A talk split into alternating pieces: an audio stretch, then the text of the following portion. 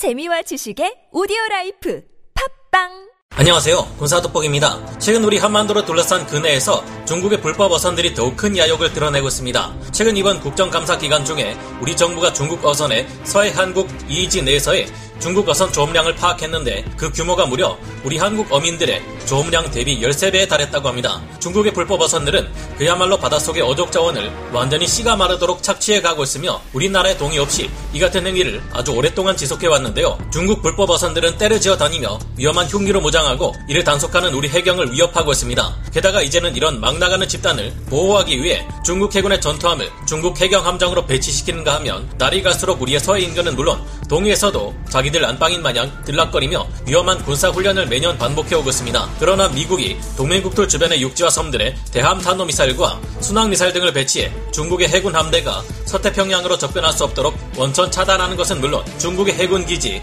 중국 본토의 주요 표적까지도 타격할 수 있는 전략 체계를 준비하고 있습니다. 바로 네메시스 프로그램이 그 정체인데요. 최근 이 네메시스 프로그램의 일환으로 미 해병대가 새롭게 운용할 강력한 스텔스 대함 미사일 운용 체계인 로그파이어스가 본격적인 양산에 들어감으로써 내후년인 2024년 정도에는 한반도 주변에 더 이상 중국의 함대가 함부로 들락거릴 수 없게 만들 수 있게 될 전망입니다. 로그파이어스는 어떤 무기 체계이길래 사실상 세계 해군력 2위에 해당하는 중국의 함대를 모두 차단해 버릴 수 있다는 것인지 알아보겠습니다. 전문가는 아니지만 해당 분야의 정보를 조사 정리했습니다. 본의 아니게 틀린 부분이 있을 수 있다는 점 양해해 주시면 감사하겠습니다. 네메시스는 그리스 신화에서 복수의 여신으로 여겨집니다. 인도 태평양 지역에 수도 없는 횡포를 저지르며 세계를 러시아 우크라이나 전쟁보다 더한 긴장감 속으로 몰아넣고 있는 중국군에 대한 미국과 국제사회의 본격적인 군사적 대응이란 의미에서 비슷한 부분이 있는 것 같은데요. 네메시스 프로그램이란 해군 해병 원정 함정 차단 체계 약자 로 소형 합동 전술 차량인 JLTV와 아음속 장거리 순항 미사일 그리고 현재 우크라이나전에서 널리 활용되고 있는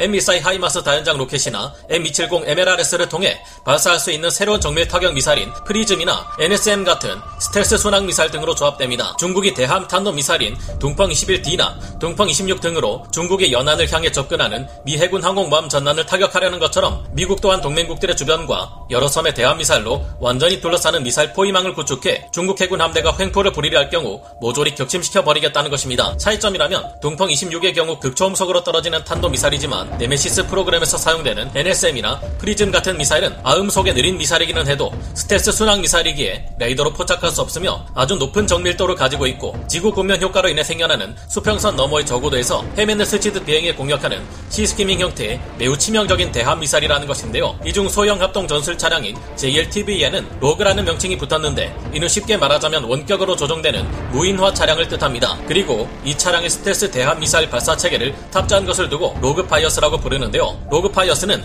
원격 조종식 JLTV 무인 차량에 NSM 스텔스 대함 미사일 연장 발사기를 장착한 것으로 10톤 미만의 무게를 가지고 있어 CH-53K 헬기나 C-130J 수송기, 공기 부양정 등에 의해 실어서 유연하게 운용할 수 있습니다. 최근 드디어 이 로그파이어스가 본격적으로 양산에 들어간다는 소식이 알려짐에 따라 중국을 크게 긴장시키고 있습니다. 이에 따라 우리 한반도 주변에서도 수송기나 상륙함을 통해 이 로그파이어스가 잔뜩 배치되어 중국 영토와 해군 전투함대를 완벽하게 에워싸는 미사일 포위망이 2024년쯤 되면 형성될 것으로 전망됩니다. 현지 시각 10월 1일 미 해병대가 밝힌 바에 따르면 드디어 오시코시사와 함께 무인형 합동 전술 차량인 JLTV를 로그파이어스 시스템으로 개조하기 위한 양산 계약을 체결했다고 합니다. 이번 계약의 규모는 2,370만 달러 수준으로 한화 약 341억 원 규모인데요. 이를 위해 오시코시사는 무인 버전으로 개조된 JLTV 차량 수십여 대를 생산해 내년 2023년 10월까지 레이시온사에 납품하게 됩니다. 그리고 레이시온사에서는 이 무인화된 JLTV 차량 수십여 대에 NSM 대함미사일 연장 발사기를 장착하고 로그파이어스 시스템 통합 작업을 진행할 예정인데요. 네메시스 프로그램에 따르면 비행장을 구축하기 어려운 작은 무인도에는 대형 헬기로 로그파이어스를 배치하고 비행장이 있는 큰 섬에는 PrSM 대함미사일로 무장한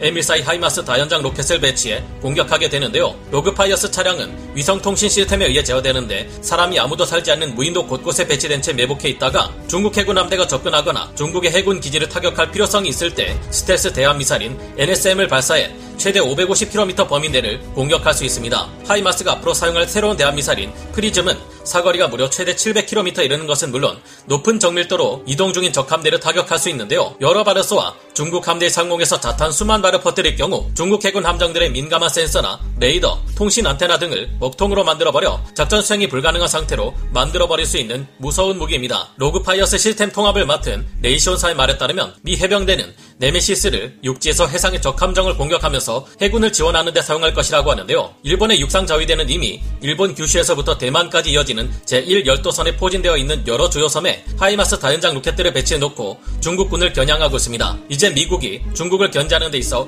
가장 중요한 전략 동맹국이 될 우리 한반도에 네메시스 프로그램에 의한 로그파이어스와 PrSM을 배치할 경우 중국군은 감히 함부로 한반도의 서해와 남해, 동해를 침투하거나 불법 어선단을 보내 어족 자원을 멸족시킬 수 없게 될 것을 기대해 봅니다. 오늘 군사 돋보기 여기서 마치고요. 다음 시간에 다시 돌아오겠습니다. 감사합니다. 영상을 재밌게 보셨다면 구독, 좋아요, 알림 설정 부탁드리겠습니다.